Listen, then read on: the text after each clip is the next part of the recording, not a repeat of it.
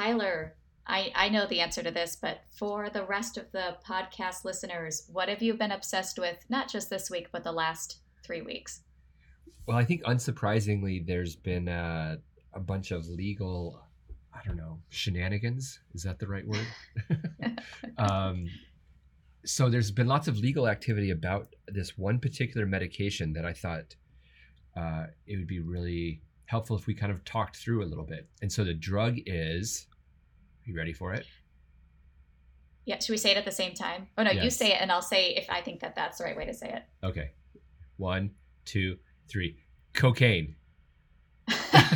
No, wait. no, Different it's drug. mifepristone. Oh, mifepristone. Okay, that's right. Um, mifepristone. Right. So mifepristone is this medication that is the heart of a bunch of legal activity and political maneuvering and man it just really is a it's, it's all over the news right now That's right. So I think maybe we should just start off with like what we know about mifepristone as a drug. Mhm. Um, right. So it's it's being called an abortion drug. We know it's about 50% of abortions are medical abortions used this drug in combination with another drug. But we also know that it is used for a few other things, some off label things. It's also used for miscarriage. Um, so it's not as if it's only used for um, medication abortion, but that is seemingly the biggest use of this drug. And so it's being targeted, given our sort of post Dobbs world, as another access to abortion that some states would like to restrict. Is that is that fair? Yeah, I think that's that's that's right.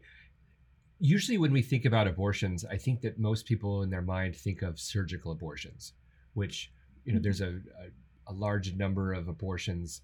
Uh, and when we're talking about abortions, I think it's important to highlight that we're talking about both wanted and unwanted um, terminations of pregnancy, right? So some people very genuinely do not.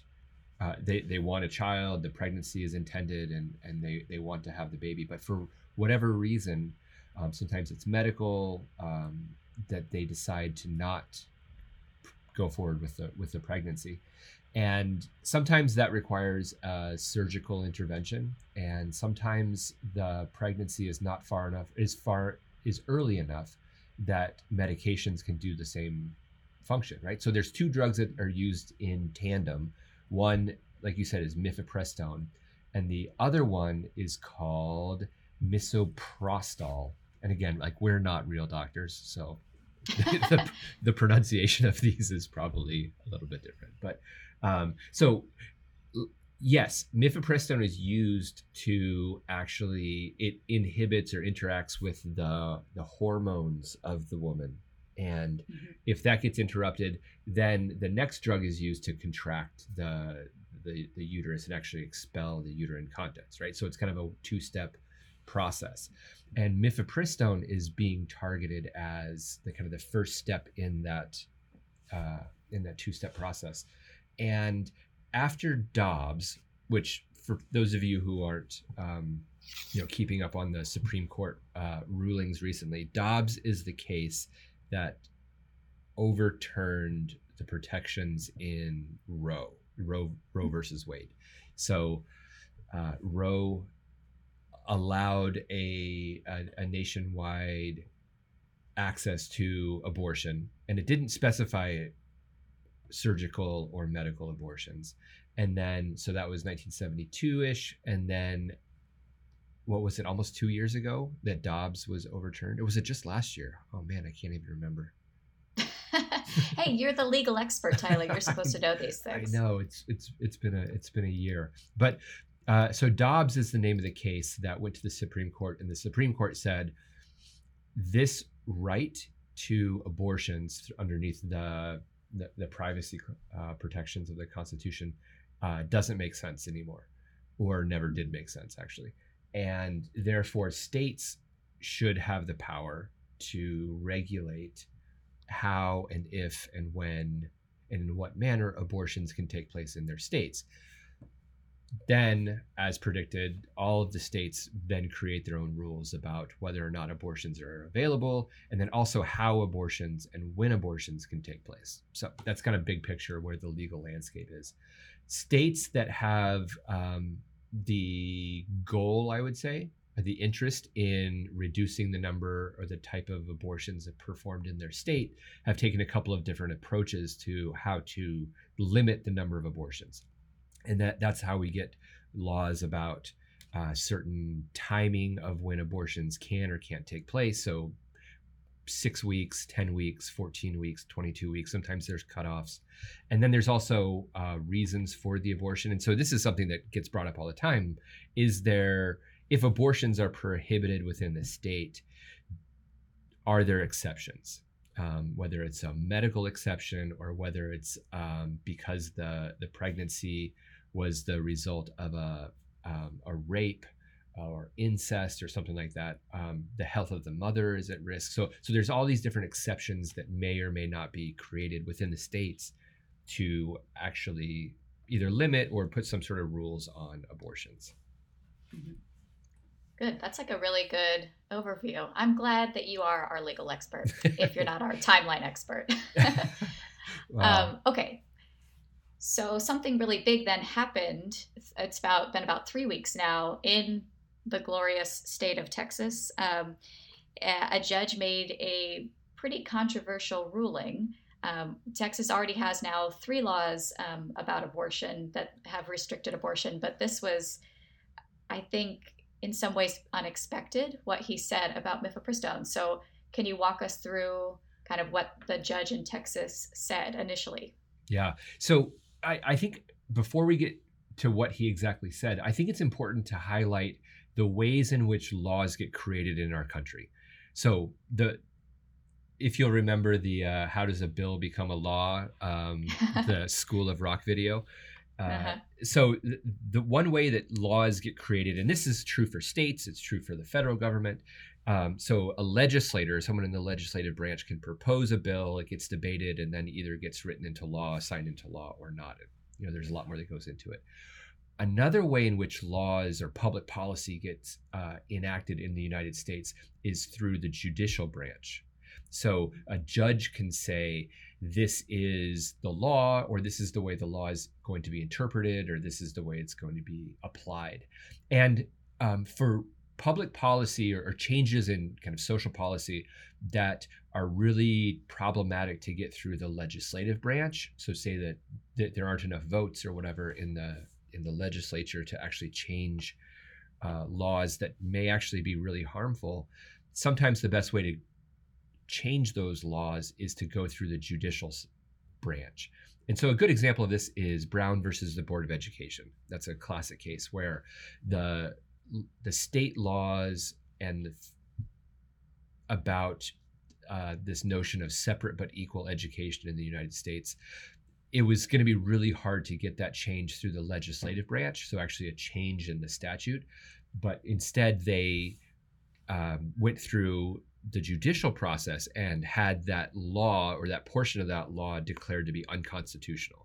And so people who are interested in equality and interested in um, equal access to education and stuff like that went through that process through the judicial it's uh, activist lit- litigation is is one of the terms that's used to describe it. They are able to change the laws, and so that's what's happening. That's what happened here, is that instead of going through the, the legislative process, they went through the judicial review, and a group of people um, organized themselves uh, in a jurisdiction in Texas that they thought, and again, we're kind of, um, I think we're kind of armchair quarterbacking this a little bit, trying to read into them, into their intentions a little bit from just what's publicly available information. But regardless of what their true intentions were, they deliberately, they intentionally organized themselves within a jurisdiction that had what was known to be publicly known to be a very conservative a judge who had a very conservative interpretation of abortion and abortion rights and abortion access and filed a lawsuit claiming that mifepristone was actually should not actually be legally permissible to distribute or to use or to order or prescribe within the United States. Yeah, I don't think it's too much of a stretch to say this national group of physicians incorporated in a part of Texas that only has one judge that they knew they would draw for this case. So it doesn't, you know, maybe it's just conjecture, but why would they have chosen Amarillo as the place to incorporate? It's pretty transparent what their objective was. This, we talk about this sometimes with like, oh, it's so hard to know people's intentions when you talk about in medicine, like, well, double effect, who knows what somebody's intention is? And my response is always, nope, you know by their actions, mm. right? You can kind of, you often can tell people's intentions by the thing that they do, right? Maybe it's a little bit of mind reading, but if that wasn't their intention, it's quite the coincidence. Yes. All right, I think that's fair. Maybe I was trying to be too. You're trying to do too, too politic. too, being too uh, magnanimous with my interpretations, but I, I think that that's probably. I think that's true. So this group filed this lawsuit in court in the court where they knew that the judge was going to at least their suspicion was that he he had this particular view because he had published about it he'd written about it he was very open about um, not just the the issue of abortion but also other other kind of social policy type of issues so uh, they filed this lawsuit claiming that mifepristone was uh, it, and when you file a lawsuit you, you, know this that that you can file multiple claims at the same time right it's not just a this is my claim decide this, Mr. Judge. It is here's a whole list of claims that I'm making all at the same time, and you can kind of rule on each one of those as it uh, as you want. And so this this judge was presented with the case that their mifepristone specifically was uh, unsafe and it was ineffective in doing its job, and and that is exactly what medications are intended to do. And, and that's what the FDA process of approval is intended to decide. Is it safe and is it effective? Mm-hmm. It's and, a pretty bold claim, right? That that these doctors are gonna, you know, they're they're authorities on medicine, and so they might have evidence that this is unsafe. But really, the the it's the job of the FDA to decide if something is safe and effective. And they this has been FDA approved what? So 23 years. It was approved in 2000. So it's a pretty bold claim, right? To say, I don't know, maybe the FDA didn't do its job, or there's been more recent evidence that the FDA is not looking at that we have that this huge group of scientists uh, has been ignoring. Yeah, it, that's right. That that is literally the FDA's job is to look at the look at the science, um, look at the studies that are presented, and to make a determination on efficacy and safety.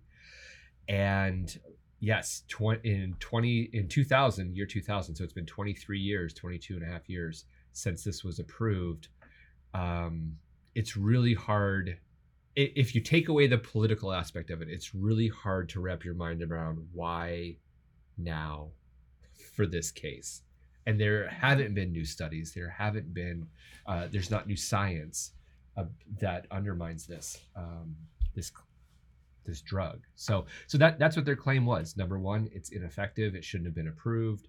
Uh, be, well, because it's ineffective, because it's unsafe. And there's also a third claim, which we'll talk about in just a minute, which has to do with an old law from the Civil War era that um, we'll talk about. Always first. good to bring up. Yep, yep. the Civil War was a great time for making laws, and so it seems super relevant to today. So I'm, yeah. I'm anxious to hear about that. you know, it, it's surprising how often that's coming up, isn't it? That these yes. current laws are being under uh, you know removed from the books and then all of a sudden we've got a law from 1873 that we're trying to apply to current times so all right so the judge ruled in texas uh, ruled that well he basically he he bought their the argument of these physicians and whether or not he actually there was actually standing which means that um, in the united states legal system in order to file a claim you have to have been the one that was harmed so if you are in a car accident, I can't sue somebody on your behalf because I'm really upset that you were harmed in this car accident, right? I have to be the one who is harmed. And that's called standing. So I have to have standing in front of the before the court in order to file a lawsuit. And the standing claim that these that this group made is a little I don't know squishy. Is that is that the right word? I I think so. When I heard it, I was surprised that they could have standing because mm-hmm. what they claimed was, as far as I understand it, that there are women who come in um, after using mifepristone because they're concerned about excess bleeding. Um, and I think that that's fair, right? Uh, any sort of miscarriage or abortion um, can have a lot of a lot of bleeding in it. Understandably, freaks people out, um, or they could have some sort of complication. Well, they're claiming lots of complications from this drug, which are pretty suspect. But they're afraid that a woman would come to them with this urgent need, and that they would have to treat her because EMTALA says that we have to treat people in a medical crisis. We can't turn them away. But and not only would this be unfair to these physicians who think that abortion is wrong, so it would be sort of a, you know, they'd be treating somebody against their conscience, but also that would take up time and energy they could have spent with other patients that needed their care. So it is distracting from the job they want to do um, because women would hypothetically come to them with this need. Right. That's how I understand it as well. And that, I mean, I, I'm not their lawyer. I'm not anybody's lawyer, but gosh, that's a that's a we'll say creative um, claim for standing. But mm-hmm. judge bought it, and that's and you know the a a good legal argument is validated when a judge says, "Okay, I'll buy it." So he granted standing. Whether or not that holds up is a different story. But so they're standing, and then the judge uh, ruled that basically, you know, he he he bought all of their arguments and wrote a, a really long opinion, and it says that number one, it is unsafe, and number two, it's uh, either not effective or not as effective as other um, interventions. And so then we get to the the third claim that they made, which is that if it's not safe and effective, and also because it it deals with abortion specifically. There's an 1873 law called the Comstock Law, which prohibits the U.S. mail system from distributing, quote, indecent or um, other material that is um, against, you know, public policy or against, uh, basically, you can't send, you can't use the U.S. mail system to distribute things that um, should not be distributed uh, obscenity, uh, obscene material, um, indecent material. The words lewd and lascivious are used, which are two of my favorite words. Great um, words, great words. Yeah. Um, so then the judge said because of the Comstock law prohibits prohibits the distribution of this stuff, then uh, it, it has to. What follows from that is a, a nationwide ban on distribution of this medication, which puts mm-hmm all types of non-surgical abortions at risk because this is the drug this two-step drug process is the, the the standard of care. It's the safest most effective way to accomplish the medical goal. Mm-hmm. yeah uh, so a combination of really interesting rulings. Um, but he says uh, in his wisdom and this makes sense this won't go into effect immediately. Um, let's wait to see if this gets appealed up the line to the mm-hmm. the Fifth Circuit.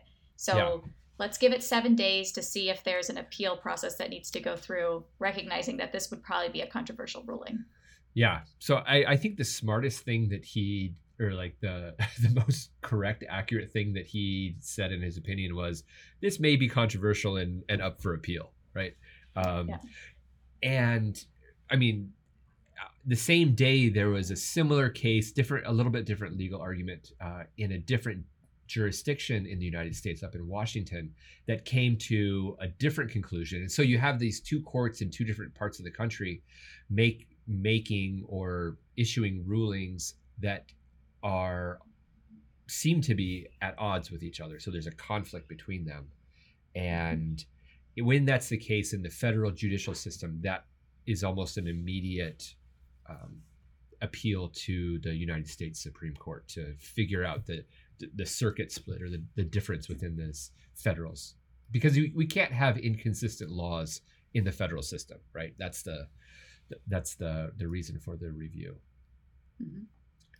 so yeah, and it's uh, Tyler, I wonder if it's worth mentioning, and maybe you'll get to this, but um, we'll post a bunch of links on the website. But is there any good scientific evidence to say that mifepristone really is unsafe? The ineffective claim is odd. Um, I, it only makes sense if you say that surgical abortions are more effective and more safe. I think that that's the effective sort of side of it. But the unsafe is really what got a lot of attention because I, I looked up all the studies. There's been a meta analysis of a lot of these studies of thousands of patients. And really, it seems very safe, which isn't to say that there are never adverse effects. There's never sort of risk. Every medication has risk, of course. But there's been a lot of claims in the media and by groups that uh, um, have supported the initial ruling that this really is unsafe. So, what do we know about safety? I I've been reading the same stuff that you've been reading. It's I I, I don't I don't see it. I do, but I again like there there are other smart people involved that are making this claim, but I there are definitely more risky drugs, more dangerous drugs on the uh, on the market that are used routinely. And if if if that's the case, then it's really hard to draw the conclusion that this is anything other than an overt attempt to limit abortions for for other reasons. It, it's hard not to draw that conclusion. So we'll put the studies up on the site, but I looked. I mean, there are a couple studies that showed some um, some level of risk, and it's it's just of the thousands of people. I mean, this is it's such a low percentage. It's such a safe drug. I, I don't see the evidence for it. So we'll put those up and let people decide for themselves. But I've looked at the studies. I can't make sense of this claim unless you think that anyone getting hurt from a drug ever should make the drug uns- like uh, unavailable to anybody. In which case, we'd have to withdraw almost every drug on the market. It just can't be the way we go about doing this because there's always some mm-hmm. level of risk in any medication that you'll ever take. Yeah. Read the and back of your Tylenol bottle. There's yeah, a lot of risk. exactly. And and that's setting aside the whole issue of whether or not abortions should be permissible or not. And right. And it, you we we can have very different opinions about whether abortions are morally or ethically permissible and and under what circumstances they might be. But what concerns me about this case and the way that this is progressing is that it's giving a federal judge, an unelected federal judge, the power to undermine the entire FDA process. And the process, I mean, medications in the United States, pharmaceuticals are expensive because, and we always we hear this all the time, that because of the research and development is so expensive, right? Mm-hmm. And the research and development is expensive because of all of the studies and all of the steps and all of the hoops that have to be jumped through in order to get FDA approval to market and to sell it and to actually make money off of it. So it has to be proven to be safe and effective and go through all this process. And this judge, you know, with a stroke of his pen, has undermined that whole process in a way that's never been hap- never happened before. This has never been the case in the United States that a federal judge has unilaterally or you know on his own authority said that a specific drug uh, ought not to have been approved and, and should be with removed from the market. Mm-hmm. Yep, I, I agree. I think there's lots of good debate to happen about the ethics of abortion, but that this particular drug is unsafe doesn't seem to me to be the strongest claim. Um, if you are somebody who's you know taking a pro-life position that it shouldn't be available, in which case maybe resorting to the Comstock Act makes more sense. Yeah, so I, you know that that that's what that's what's going on with those two rulings, and then the Supreme Court it gets fast tracked to the Supreme Court, um, where because of the the previous administration had the the power of appointing three judges to the Supreme Court, there is a, um, a conservative bias and bias or leaning towards the Supreme Court in the Supreme Court right now, and so they have the opportunity to make this ruling it, it's going to be really interesting to see what happens in the Supreme Court. And so, what, what happened uh, a week or two ago is that the Supreme Court Judge uh, Justice Alito is the one who's kind of been the spokesperson from the Supreme Court side about what um, about this case. Initially said, you know, we'll have a ruling by the I can't remember 17th or 18th of April. That time came, and then he's uh, uh, reissued or, or extended the stay. And stay is just a fancy legal term for a pause on the impact of a decision to be um, to be put into effect or to be activated. Mm-hmm. All right. So what should we be looking for? So it makes sense. So they're gonna um, the uh, who knows what's gonna happen, right? But didn't didn't say it needs to be pulled off the market right now. Um, so good news for some people, bad news for other people. But will rule presumably on whether there is sufficient evidence to say that this is a not safe drug and might rule on these other issues that we didn't get so much into about whether it can be mailed, um, whether the drug. So a few years back, um, was it 2018? The FDA extended some of the use of this drug to a little bit further into pregnancy um, and, and, said it could be mailed, and that will become uh, presumably an issue as well. So this increased access over the last few years might become restricted again, might be pulled off the market altogether. Uh, I hear states are hoarding the medication, so mm-hmm. uh, worried that the Supreme Court will say no, have been stockpiling the medication. There might even be worries that the manufacturer will stop making so much because they, if they anticipate that it'll not be approved anymore. Mm-hmm. What else should we be worried about?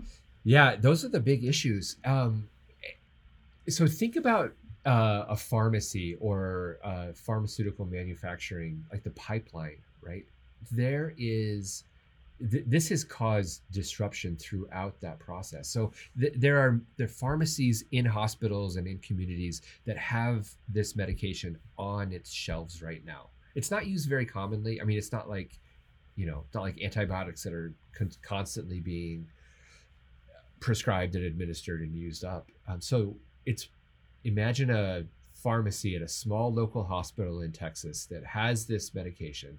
Then all of a sudden, this judge says, "Thou shalt not administer this medication." Like, do they go into their and pull it off their shelves? I mean, if it's already ha- if there's already a prescription for it, do they do, do they cancel that prescription and and how do they order more and and when and it just is hugely disruptive to the to the whole process of the FDA approval and provision of these medications. And um, so I think that's going to be something that the Supreme Court has to deal with is what do we do if they decide that it, it should be taken off, which is going to disrupt all kinds of things in the FDA approval process. And, and I, I'm not an FDA lawyer, and we don't spend a lot of time talking about the FDA approval process. And there are people way smarter and way more involved in that process. But um, one of the things that is most important about our legal system is the predictability of it and the regulatory system. Like we have to be able to predict how things are going to progress in order to make plans and develop new drugs and stuff like stuff like that. And and this undermines that in a really I think harmful way. If the FDA approval process needed to be re- redone, that's fine. Let's have that conversation. But going through it through the judicial process I, I, think is something that the supreme court needs to figure out and need to needs to rule on. So that one. And then the that's the availability issue. And then access states administering or stockpiling or hoarding this medication in ways that um, you know may impact the availability of it in other states or what happens when somebody's state says you can't administer this, if that's the if that's the outcome of this, is it okay for them to cross state lines to go to a different state that has it?